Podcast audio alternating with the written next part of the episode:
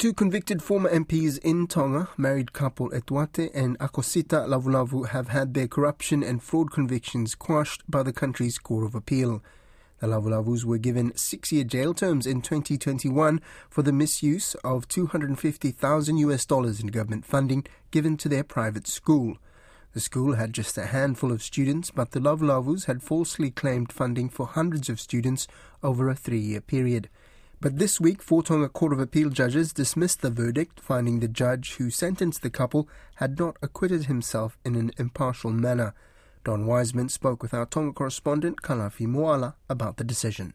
The panel of the uh, appeals court uh, gave a ruling on Tuesday morning saying that uh, based on what was presented, uh, the judge was, they felt was biased and that there were excessive interference by the judge in the case, uh, and he, he definitely uh, was. They went so far to say that he violated uh, certain processes of how a trial uh, was conducted. And, and, so they, they said, despite the fact that there were evidences that could have uh, found him guilty and sentenced, they felt that because it was an unfair trial, the first trial, they felt that they were to rule against the judge and therefore the conviction and the sentencing was squashed. Probably a good idea just now to recap what it was they had been charged with. Yes, they were charged for uh, You see, it's a normal procedure here that uh, for private institutions, educational institutions, that the government would give them supplementary assistance, financial, based on how many students they have. And what the Lavulavus have done, as uh, proven in court, was that they had enlisted students that were not, uh, or, people that were not students of the school. And so their numbers were then when the auditor came in to do the auditing for, for the school, they found that there were $553,000 paid to them that should not have paid because the people that they had listed were not students in their school.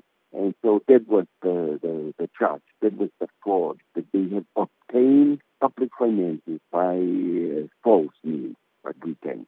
All right. So, what happens to the Lavulavus now? Can they consider resuming their political careers? What happens? Well, what the the appeals court did was in in giving the uh, ruling of squashing uh, the convictions and the sentences, they also added to that, saying that there needs to be a new trial because they said it was very apparent that the evidence could have brought them conviction, but that the way the trial was carried out was unfair. So, in squashing it, they also said they they leave it, uh, that they, there needs to be a new trial for them. So that's where the, that's where their case is at right now. They're out of jail. They're reunited with their uh, uh, children. They've got two boys. The fact that they have been in jail for 464 days, I think it was since the 2nd of August of 2021, uh, they've been in jail. And so all, all of that has, has come uh, to an end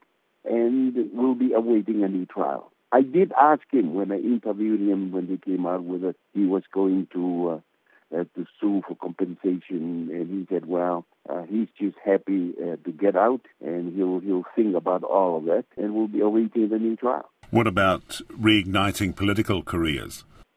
Say anything about that at all, particularly when you think that his wife Akosita, the first minister Tonga that has been jailed, and uh, Etuate Lavulavu himself was the first former minister. He was also a minister that have been jailed. And so, in terms of starting a, a new political career, you never know, Don, because the Lavulavus are very known for being uh, very innovative, very creative. Uh, you cannot leave them for dead.